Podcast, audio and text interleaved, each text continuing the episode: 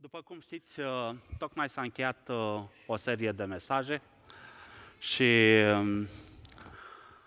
timp de două luni și ceva tot am văzut acel intro, acel video, responsabili, responsabili, responsabili și acum parcă răsuflăm puțin, nu mai suntem responsabili.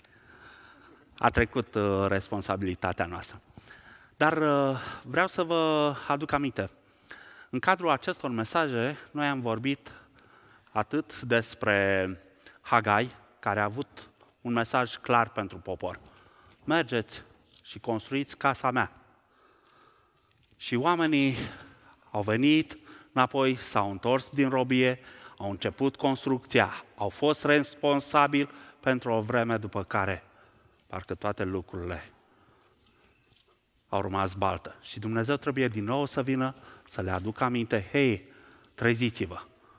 Și lucrul acesta parcă așa frumos se împletește cu pildele care le-am ascultat. Am fost împreună în tabără și cel puțin uh, trei dintre ele le-am făcut împreună, ne-am văzut fiecare unii pe alții cât de implicați am fost, cum uh, le-am înțeles. Și știți, toate aceste pilde, când începe Domnul Iisus să spună împărăția lui Dumnezeu, împărăția cerurilor se aseamănă și expune pilda. Odată îl vedem pe Dumnezeu ca fiind stăpânul, odată Domnul, odată l-am văzut vierul, cel care a tocmit oamenii la muncă și l-am putut vedea pe Dumnezeu în diferite ipostaze. Dar toate lucrurile acestea au culminat cu un moment. Un moment când oamenii au trebuit să dea socoteală cât de responsabili au fost. Vă mai aduceți aminte pilda talanților? Când s-a întors stăpânul și i-a chemat? Dar vă mai aduceți aminte când a venit sfârșitul zilei și toate lucrurile s-au încheiat acolo? Desigur, cuvântul lui Dumnezeu, nu numai pildele care le-am făcut noi în acest timp, le-a prezentat sub forma aceasta. Sunt mult mai multe pilde. Ne gândim la pilda fecioarelor înțelepte sau nechibzuite, care au stat împreună până la un moment dat, când s-a auzit o strigare, iată vine mirele! Și atunci, în momentul acela, s-au făcut așa două tabere, cinci și cinci. Fiecare din aceste pilde a avut un punct esențial. Știți care a fost acela? Într-o zi, deodată, într-un moment, s-a întâmplat ceva. Toată responsabilitatea a încetat și a venit o vreme a socotelilor. Este o zi care se întâmplă și de multe ori habar n-avem de ea. Și știți ce este cel mai fain? Dacă am ști noi când ar fi acea zi, ne-am pregătit, am fi altfel, n-am face lucrurile astea, am fi responsabili. Dar tocmai faptul că vine o zi când noi nu ne așteptăm, din cauza asta, responsabilitatea noastră nu are limită. Zi de zi, noi trebuie ca să rămânem responsabili în lucru pe care ne l-a încredințat Dumnezeu. Amin. Pentru că va veni o zi de asta, care pentru mulți va fi jale și trebuie să fim pregătiți, trebuie să fim în așteptare. Să stăm pregătiți pentru o astfel de zi. O zi a socotelilor. O zi când Domnul Iisus se va întoarce. Și ce poate fi mai frumos decât perioada asta de Advent? Haideți să vedem aici o imagine. Când o vedem în magazine, deja ne gândim. Ce cadou voi cumpăra de Crăciun, la cine, ce cadouri voi primi. Dacă ești un business, businessman, te vei gândi, cum pot să profit de această ocazie? Dar gândiți-vă dumneavoastră, fiecare așa, la ce vă gândiți când vedeți uh, simbolul acesta Adventului? Și cum ați vrea să se întâmple lucrurile, nu? Da, ieri am auzit pentru prima dată colindă la aparat. Eram în Lidl și deodată a început să cântă colinda și mi-am adus aminte de Crăciun. Și probabil că fiecare dintre dumneavoastră, când auziți colindele, când vedeți toate simbolurile acestea, vă gândiți la Crăciun, la venirea Domnului Iisus. Și ce reprezintă de fapt aceste patru lumânări? Noi am venit din România, în România nu prea se folosea deloc acest simbol, dar am ajuns deodată aici în Germania și am fost obișnuiți de cultura nemțească, totdeauna cu patru săptămâni înainte de Crăciun se face această coroniță cu patru lumânări și începe o perioadă de așteptare. Adventul înseamnă așteptare și oamenii în cultura creștină, când au făcut acest lucru, acest simbol, s-au gândit la un lucru. Mai sunt patru săptămâni până când vom sărbători Crăciunul. Sunt două săptămâni în care stăm înaintea lui Dumnezeu, reflectăm la viața noastră, încercăm să vedem cum suntem, să ne pocăim, să fim mai aproape de Dumnezeu, după care urmează a treia săptămână și se aprinde o lumânare roz, pentru că ea este o săptămână care mută privirea noastră de la acest aspect al umilinței, al spereniei, spre bucurie. Spre bucuria că Domnul Iisus vine. Și știți care e culmea culmilor? An de an tot așteptăm. Așteptăm să vină Hristos, să vină Hristos, dar numai în felul acesta, ca și prunc. Adventul, într-adevăr, este o zi a așteptării. Dar ce este diferit, ceea ce se întâmplă diferit, noi îl așteptăm pe Hristos, dar nu îl mai așteptăm ca și prunc. Lucrul acesta s-a întâmplat acum două mii de ani. Și Domnul Iisus a venit pe pământ, a venit ca să împlinească planul lui Dumnezeu. Și vestea cea mare, știți care este? Mai vine odată. Din cauza asta trebuie să stăm în așteptare, dar în altfel de așteptare. Toată viața noastră ar trebui ca să fie o așteptare. Pentru seara asta am pregătit un text care se află în Tesaloniceni. Este un text care noi îl citim de multe ori la înmormântări. Dar uh, acest text este pentru noi care ne numim pocăiți, care credem că suntem al Domnului, cât și pentru cei care aveți inima așa strânsă când vine vorba de o zi în care Domnul Iisus va reveni. Cuvântul lui Dumnezeu cunoaște această zi a revenirii Domnului Iisus ca și fiind ziua Domnului. Este o zi specială în istorie. Nu este numai în, vechiul, numai în Noul Testament. Ea se află pe paginile Scripturii încă de la profeții încoace și profeții au vorbit despre această zi. Haideți să citim cuvântul lui Dumnezeu.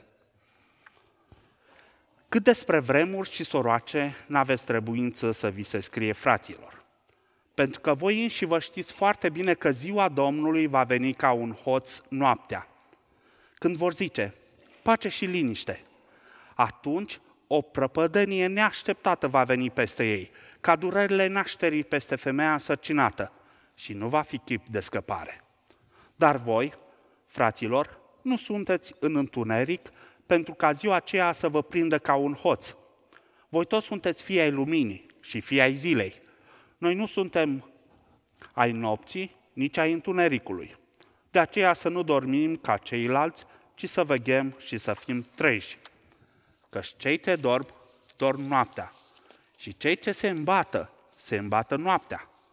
Dar noi, care suntem fii ai zilei, să fim treji să ne îmbrăcăm cu platoșa credinței și a dragostei și să avem drept coif nădejdea mântuirii.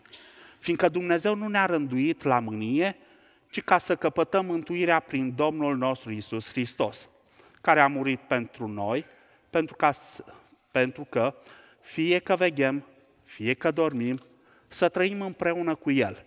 De aceea, mânghiați-vă și întăriți-vă unii pe alții, cum și faceți în adevăr. Amin.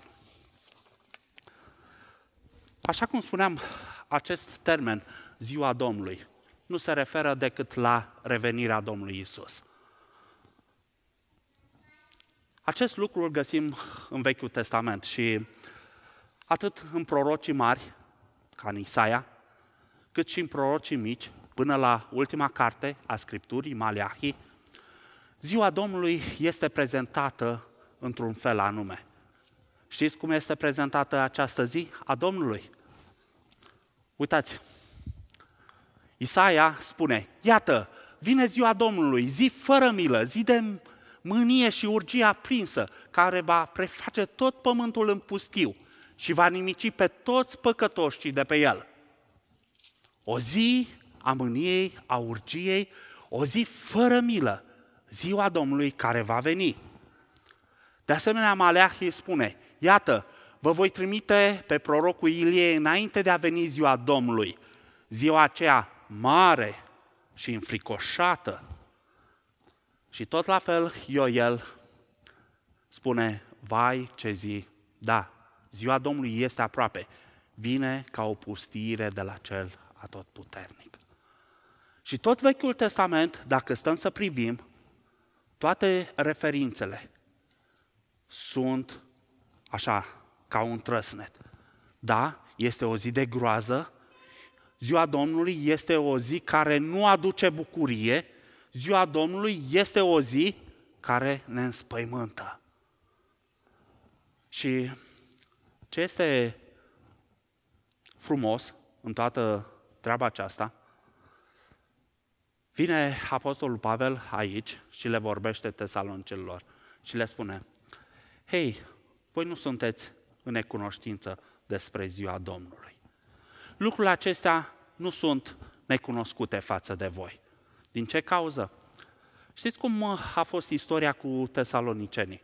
Din Filip, Pavel, împreună cu Sila, au venit în Tesalonic, s-au dus repede în sinagoga Iudeei, au vestit cuvântul lui Dumnezeu Iudeie, au fost inițial curioși, da, până la momentul când și-au dat seama, hopa, dar uh, tu nu ne spui despre lege, tu nu ne spui despre ceea ce știm noi.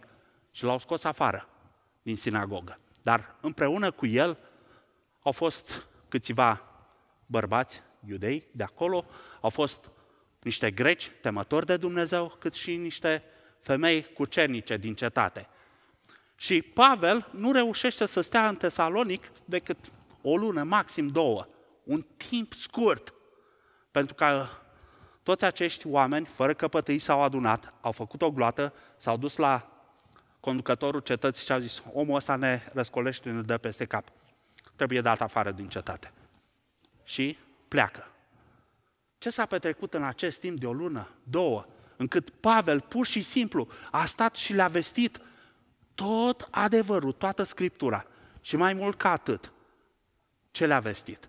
Le-a vestit că va veni ziua Domnului. Dar nu ziua Domnului aceasta din Vechiul Testament și atât, ci le-a vestit o zi a venirii Domnului Iisus din nou pentru cei care sunt ai Lui.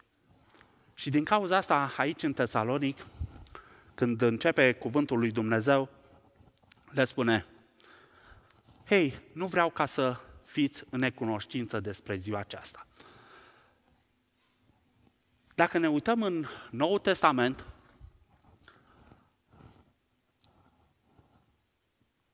o să ne îngrozim, pentru că Biblia vorbește foarte mult de ziua revenirii Domnului Iisus. Vorbește foarte mult de ziua aceasta a Domnului. Ea este o zi sigură. Nu o găsim numai odată în Scriptură. Și uitați-vă, vă rog, numai în Noul Testament ea apare, ea apare menționată direct sau referire la ea de trei sute optsprezece ori. Dacă luăm toate versetele, le punem împreună și pe urmă facem o medie, șapte din zece versete vorbesc despre ziua Domnului. Iar în cuprinsul Bibliei sunt o mie opt sute, nu am scris, dar sunt o mie opt sute șaizeci și patru de referințe la ziua Domnului, în, tot, în toată Scriptura. Acest subiect a fost un subiect abordat de Domnul Iisus și în toate pildele aproape care le-a spus, a vorbit de un moment când stăpânul va veni și va cere socoteală. Este un lucru așa de sigur că acesta se va întâmpla. Va veni această zi. Nu există un termen care să spună s-ar putea. Sigur. Mai mult ca atât, ucenicii au vorbit despre aceasta și aduceți-vă aminte când Domnul Iisus s-a înălțat la cer, au venit doi îngeri și le-a zis, hei bărbați galileni, de ce stați cu privirea țintită în sus? Acest Iisus care l-ați văzut plecând la cer, în același fel, va veni. Acesta este un lucru sigur că se va întâmpla. Mai mult ca atât, haideți să vedem și câteva versete. Ziua Domnului, așa cum o descrie Noul Testament, are câteva caracteristici. Și una din caracteristicile acestei zile este ca un hoț.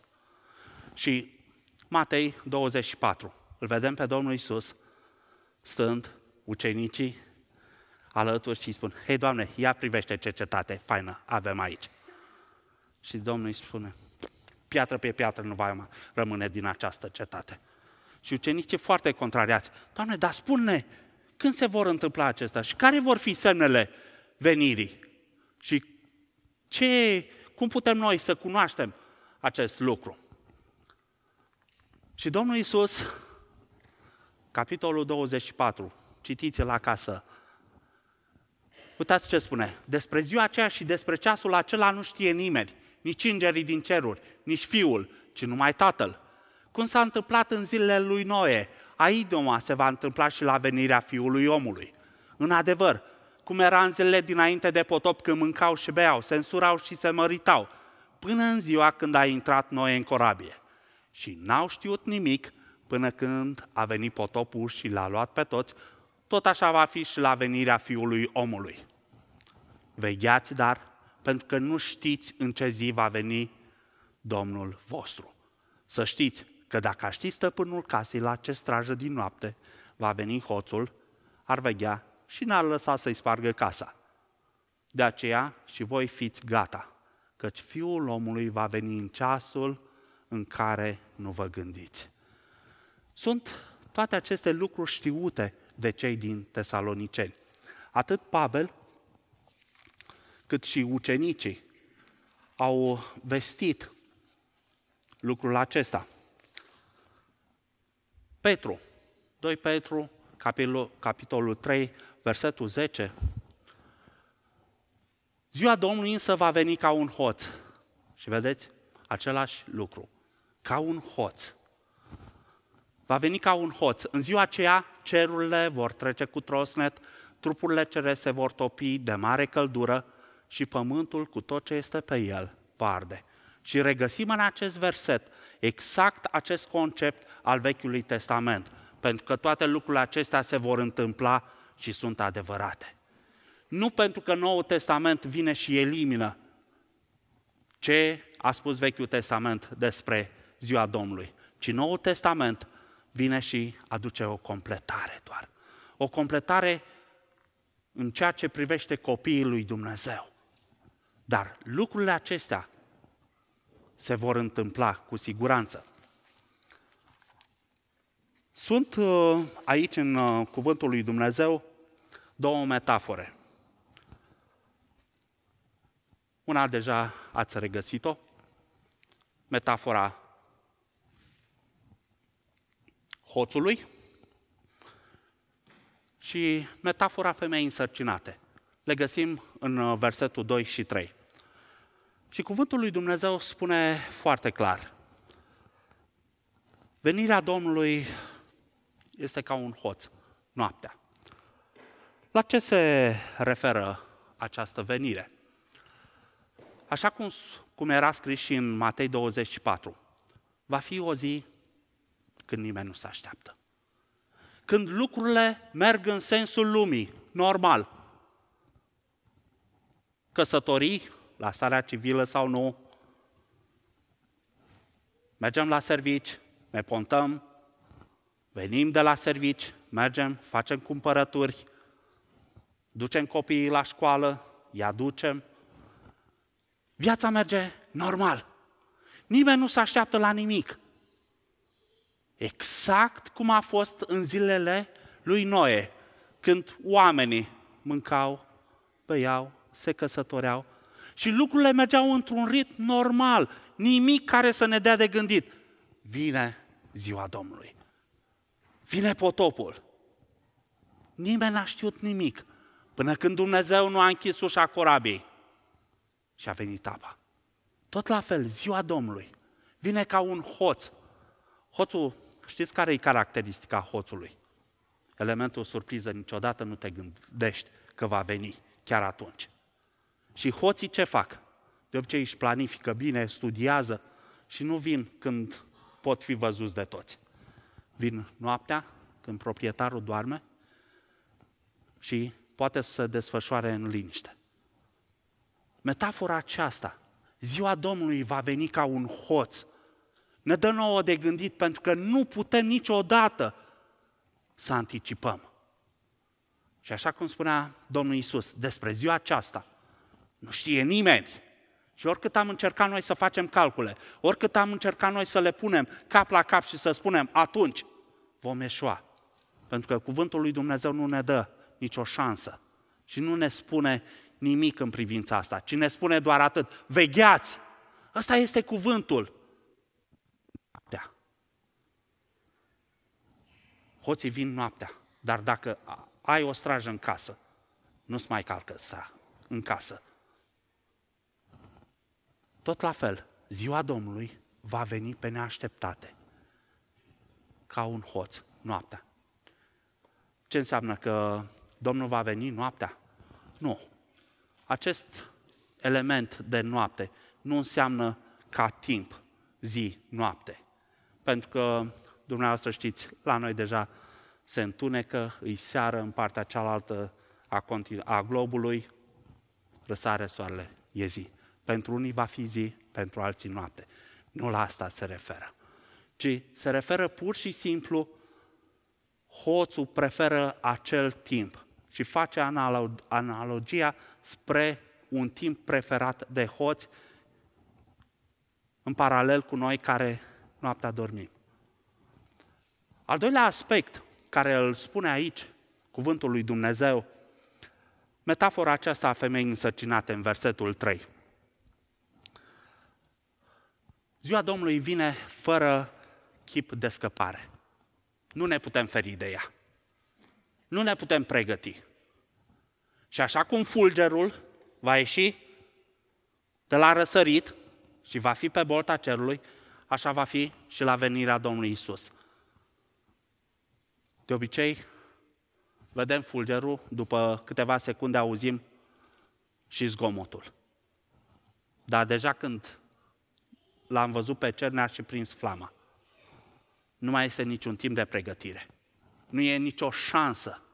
Exact cum spune cuvântul lui Dumnezeu, când pe femeia însărcinată o apucă durerile nașterii, atunci se produce nașterea și nu mai este chip de scăpare. Nu mai spui, lasă că mai vine săptămâna viitoare. La fel este și cu venirea Domnului Iisus. Cu această zi vine deodată, fără să ne dea vreo șansă de eschivare. Și cum suntem în momentul respectiv? Acolo s-au încheiat toate lucrurile. Aceasta este ziua Domnului, când va veni ca un hoț pe neașteptate și nu vei putea face nimic. Dar ce frumos cuvântul lui Dumnezeu spune, fraților, dar voi nu sunteți în necunoștință. Voi știți toate lucrurile astea. Voi știți că această zi, da, va veni în felul acesta și va fi o zi uh, foarte tragică. Sunt aici în cuvântul lui Dumnezeu două grupuri, două grupe de simboluri. Și uitați-vă să vedeți versetul patru, cinci, șapte, șase, șapte. Cuvântul lui Dumnezeu le încadrează întuneric, noapte, dormit. Sunt trei elemente. Și toate trei vorbesc despre un lucru, despre trăirea în păcat. Și spune cuvântul lui Dumnezeu, noi nu suntem fii ai întunericului.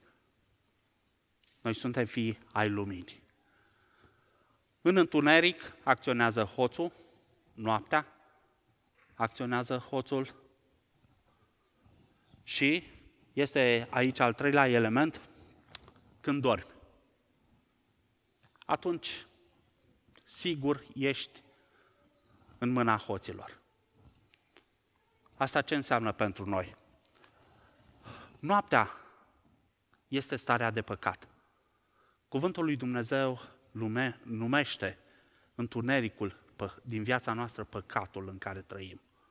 Starea de păcat în care trăim este o stare a nopții, o stare a adormirii, când pur și simplu suntem luați de valul păcatului, ne complacem în el și nu vedem lumina care luminează în întuneric pe Domnul Iisus Hristos. Noaptea, întuneric, dormit. Sunt trei elemente pe care Apostolul Pavel le scrie. Noi nu suntem din aceștia. Dar vine cu a doua categorie care spune noi suntem fii ai zilei. Noi suntem fii ai luminii. Suntem fii ai luminii care veghem. Și observați paralelismul acesta. Un om care doarme, este în întuneric, n-are nicio treabă, comparativ cu cel care zi de zi pentru el e lumină și veghează. Starea aceasta vorbește despre omul născut din nou, care are o chemare, aceea de a fi responsabil cu ceea ce i-a încredințat Dumnezeu și veghează, veghează, așteptând momentul când stăpânul va veni. Efectiv, ceea ce trebuie să facem noi este să veghem. Și cuvântul lui Dumnezeu aici în Tesaloniceni, asta ne spune nouă. Voi nu mai sunteți fii aceia întunericului, fii aceia care să trăiți în starea de păcat, să vă fie frică că vine ziua Domnului cu toate urgiile peste voi, ci pentru voi, care sunteți fii ai luminii, fii ai zilei, care trăiți în această stare de lumină, mântuirea este asigurată prin jertfa Domnului Iisus și nu trebuie să vă fie frică de ziua Domnului. Stați în veghere. Sunt, uh, sunt aici câteva lucruri despre care vreau să vă vorbesc scurt. Patru lucruri care fac ca noi să adormim. Și cuvântul lui Dumnezeu spune, Isaia, păcatele voastre pun un zid de despărțire între mine și voi. Atunci când trăim viața de păcat, suntem adormiți față de Dumnezeu. Trăim o adormire continuă. Pentru că stăm, păcătuim, nimeni nu ne scoală din somnul acesta. Hei, trezește-te! Stăm în continuare, păcat peste păcat, peste, păcat peste păcat. Și cuvântul lui Dumnezeu spune că păcatele noastre pun un zid de despărțire între noi și Dumnezeu. Și asta ne face ca să trăim adormirea asta, în starea de păcat. Al doilea aspect, cuvântul lui Dumnezeu spune, hei, între voi nu sunt puțini bolnavi și nici nu dorm, adică au căzut în păcat și au rămas în starea aia. Din ce cauză? Pentru că ne apropiem la cina Domnului într-un chip nevrednic, fără să stăm, să ne cercetăm, și fără să, să nu luăm cina Domnului cu păcatul asupra noastră. Nu ne mărturisim păcatele, trăim ca și ceilalți oameni, venim în casa lui Dumnezeu, avem o formă de evlavie, ceilalți ne văd, întindem mâna la cina Domnului, totul este ok, dar în interiorul nostru e noapte. Și lucrul ăsta face ca să adormim și mai mult, și mai mult. Al treilea lucru, trăirea fără dragoste frățească. Cuvântul lui Dumnezeu spune că dragostea unii pentru alții ne face ca să fim recunoscuți că suntem ai Lui. Atunci când nu avem dragoste unii pentru alții, putem noi să spunem cât am vrea că îl iubim pe Dumnezeu, că așteptăm venirea Lui, că suntem ai Lui. Dacă nu avem dragostea asta în noi, nu suntem ai Lui. Și pur și simplu este o amăgire și o adormire și ne amăgim, da, sunt ai Lui, sunt ai Lui, sunt ai Lui. Dar în noi nu există acest lucru. Și cuvântul lui Dumnezeu spune bisericii din Efes: pentru că ți-ai părăsit dragostea dintâi, am să vin la tine și am să-ți iau sfeșnicul din locul lui. Părăsirea comunității creștine.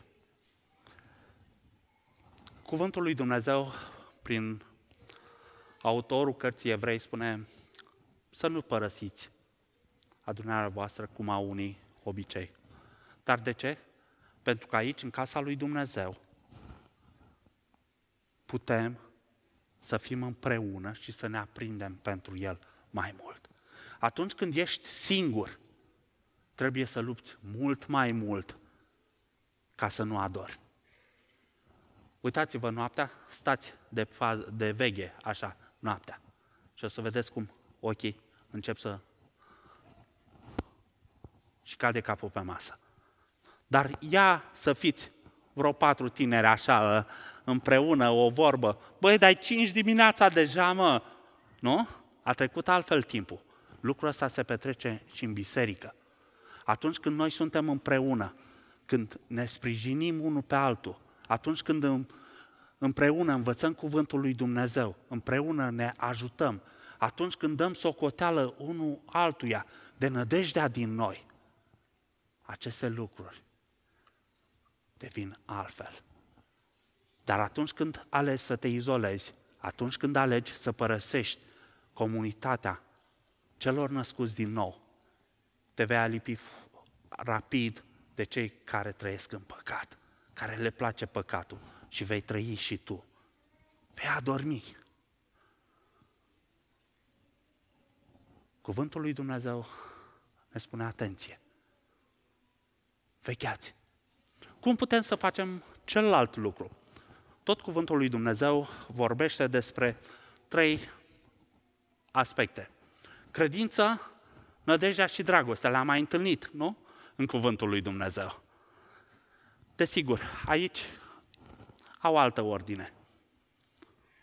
Credința, dragostea, nădejdea. Dar cuvântul lui Dumnezeu ne spune nouă: dar noi care suntem fii ai zilei, să fim treji, să ne îmbrăcăm cu platoșa credinței și a dragostei și să avem drept coif nădejdea mântuirii. Cuvântul lui Dumnezeu spune în Corinteni: va veni o vreme când toate vor dispărea, când va fi greu. Dar aceste trei lucruri, credința, nădejdea și dragostea, vor rămâne în veci. Și cuvântul lui Dumnezeu ne spune, pentru noi, soluție ca să trăim treji, să fim fii ai zilei, să trăim frumos ca în timpul zilei. Aceste trei. Credința. Credința ce face pentru noi? Credința este aceea care ne ține în picioare. Dacă lucrăm pentru El, dacă suntem responsabili în lucru încredințat nouă, dacă ne folosim talentul după cum ni s-a dat, este doar datorită credinței care o avem din, în noi. Credința face ca să mișcăm toate aceste lucruri. Ea este aceea care pur și simplu dă viață în noi. Pentru că credem, facem lucrurile acestea. De multe ori se întâmplă ca să le facem fără să știm de ce. Dar atunci când credem că Dumnezeu a spus lucrul ăsta, atunci lucrez, atunci fac, atunci sunt pe poziție, atunci sunt treaz. Al doilea lucru, dragostea. Știți ce se întâmplă? De multe ori în clenciurile noastre, în lucrurile în care suntem împreună, de multe ori apar tensiuni. De multe ori se întâmplă ca să nu fim noi chiar așa de bine primiți. Și atunci,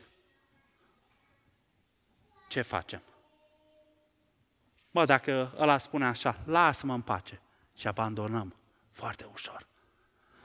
Dar dragostea, știți ce face? Acoperă o sumedenie de păcate.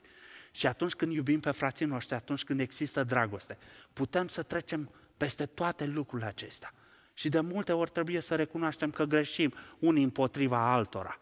Dar dacă nu avem dragostea aceasta care să sară, să trecem peste problemă, să rămânem acolo strânși, vom adormi.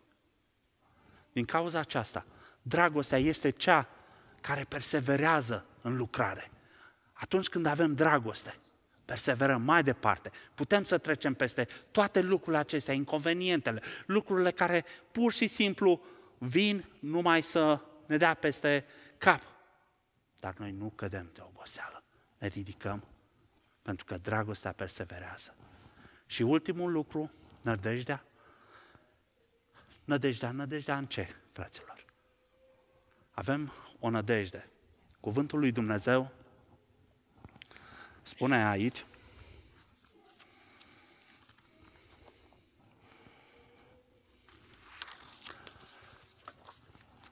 fiindcă Dumnezeu nu ne-a rânduit la mânie, ci, ci ca să căpătăm mântuirea prin Domnul nostru Iisus Hristos, cam, care a murit pentru noi, pentru că fie că veghem, fie că dormim, să trăim împreună cu El.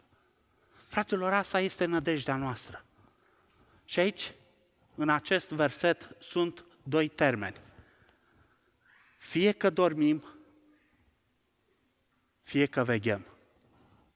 La ce se referă? Noi suntem chemați ca să veghem zi de zi. Și suntem în așteptarea acestei zile. Și știți, câteodată unii dintre noi pleacă acasă fără ca să fie sosit ziua Domnului. Și au adormit, au adormit în Domnul. Și nici, nimeni dintre noi nu știm când va fi ziua Domnului.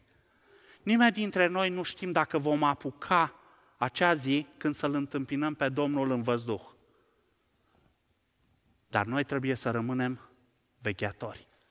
Noi trebuie ca să rămânem treji pe poziție, așteptând, în așteptarea acestei zile. Și câteodată Domnul alege ca dintre noi să plece acasă. Și cuvântul lui Dumnezeu spune, hei, nu trebuie să fiți triști pentru lucrul acesta. Pentru că atunci când va fi ziua Domnului, cei care vor fi în morminte vor învia și cuvântul lui Dumnezeu spune, nu o vor lua înaintea celor care sunt atunci în viață, ci pur și simplu cei din morminte vor învia, cei care au vegheat se vor alătura și ei ca să fie împreună cu Dumnezeu. Aleluia! În ziua aceea, ziua Domnului, va fi o zi extraordinară pentru cei care au vegheat. Indiferent că în timpul acesta ai plecat la Domnul sau nu. Și nu știm. Și ne uităm în urmă și sunt frații noștri timp de două mii de ani care au plecat la Domnul. Și stau și așteaptă ziua Domnului. Și fiecare dintre noi, ori că dormim, ori că veghem, suntem în așteptarea acestei zile. Îl așteptăm pe Domnul. Și pentru noi va fi o zi de bucurie. Va fi o zi de bucurie când biserica, ce este a Lui, va fi luat. Când cuvântul lui Dumnezeu folosește această expresie, va veni ca un hoț De obicei, hoțul când vine într-un loc să fure, fură ce-l interesează. El nu se duce, strânge tot, drum, a luat camionul, mobilă și tot. Și el s-a dus și a văzut. Unde-i?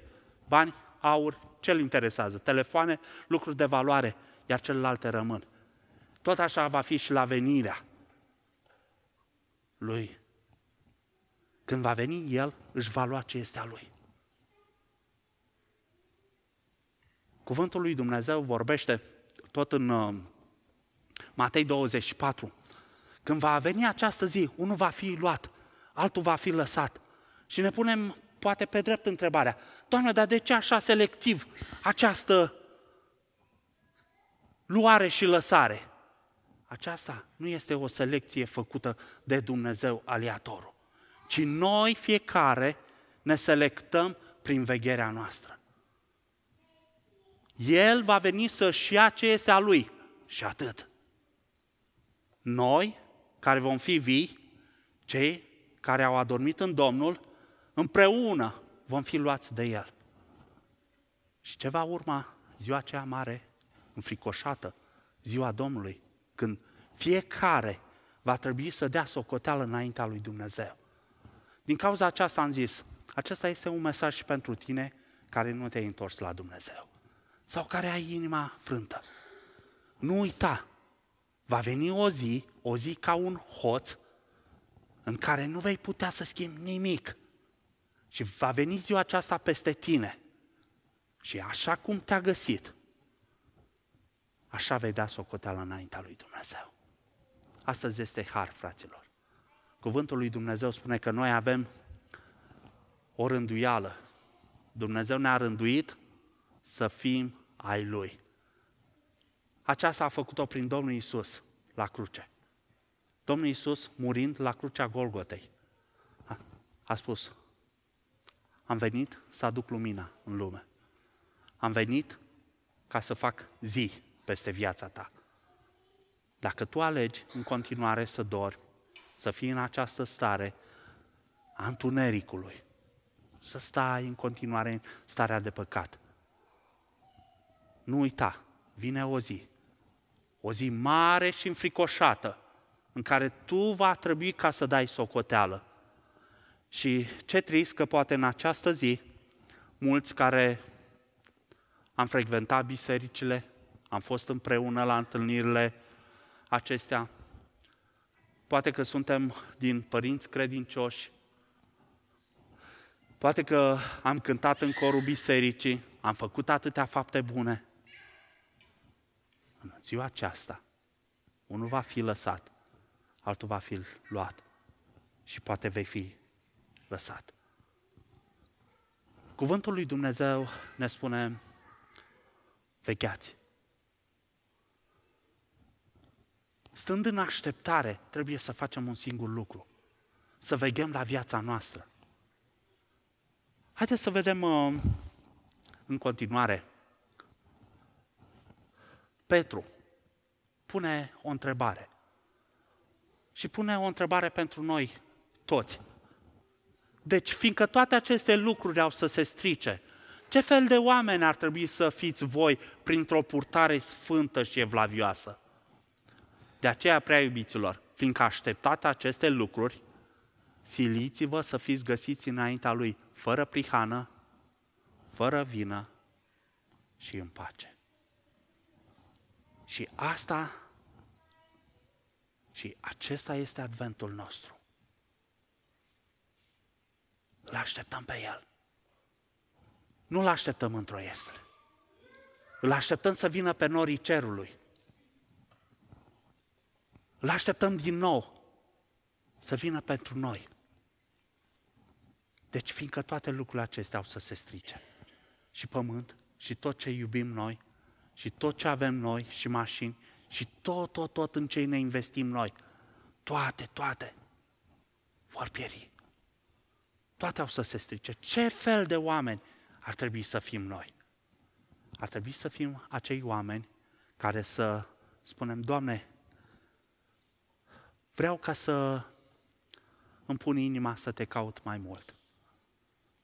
Vreau ca zi de zi inima mea să fie a ta. Doamne, vreau ca credința, nădejdea, dragostea să fie în inima mea, să trăiești zi de zi prin credință. Crezând lucrurile acestea, va veni o zi când vom fi ai Lui pentru veșnicie. Indiferent dacă ești în țărâna pământului sau dacă ești în viață, vei fi al Domnului. Dar până atunci există un singur cuvânt: așteptare.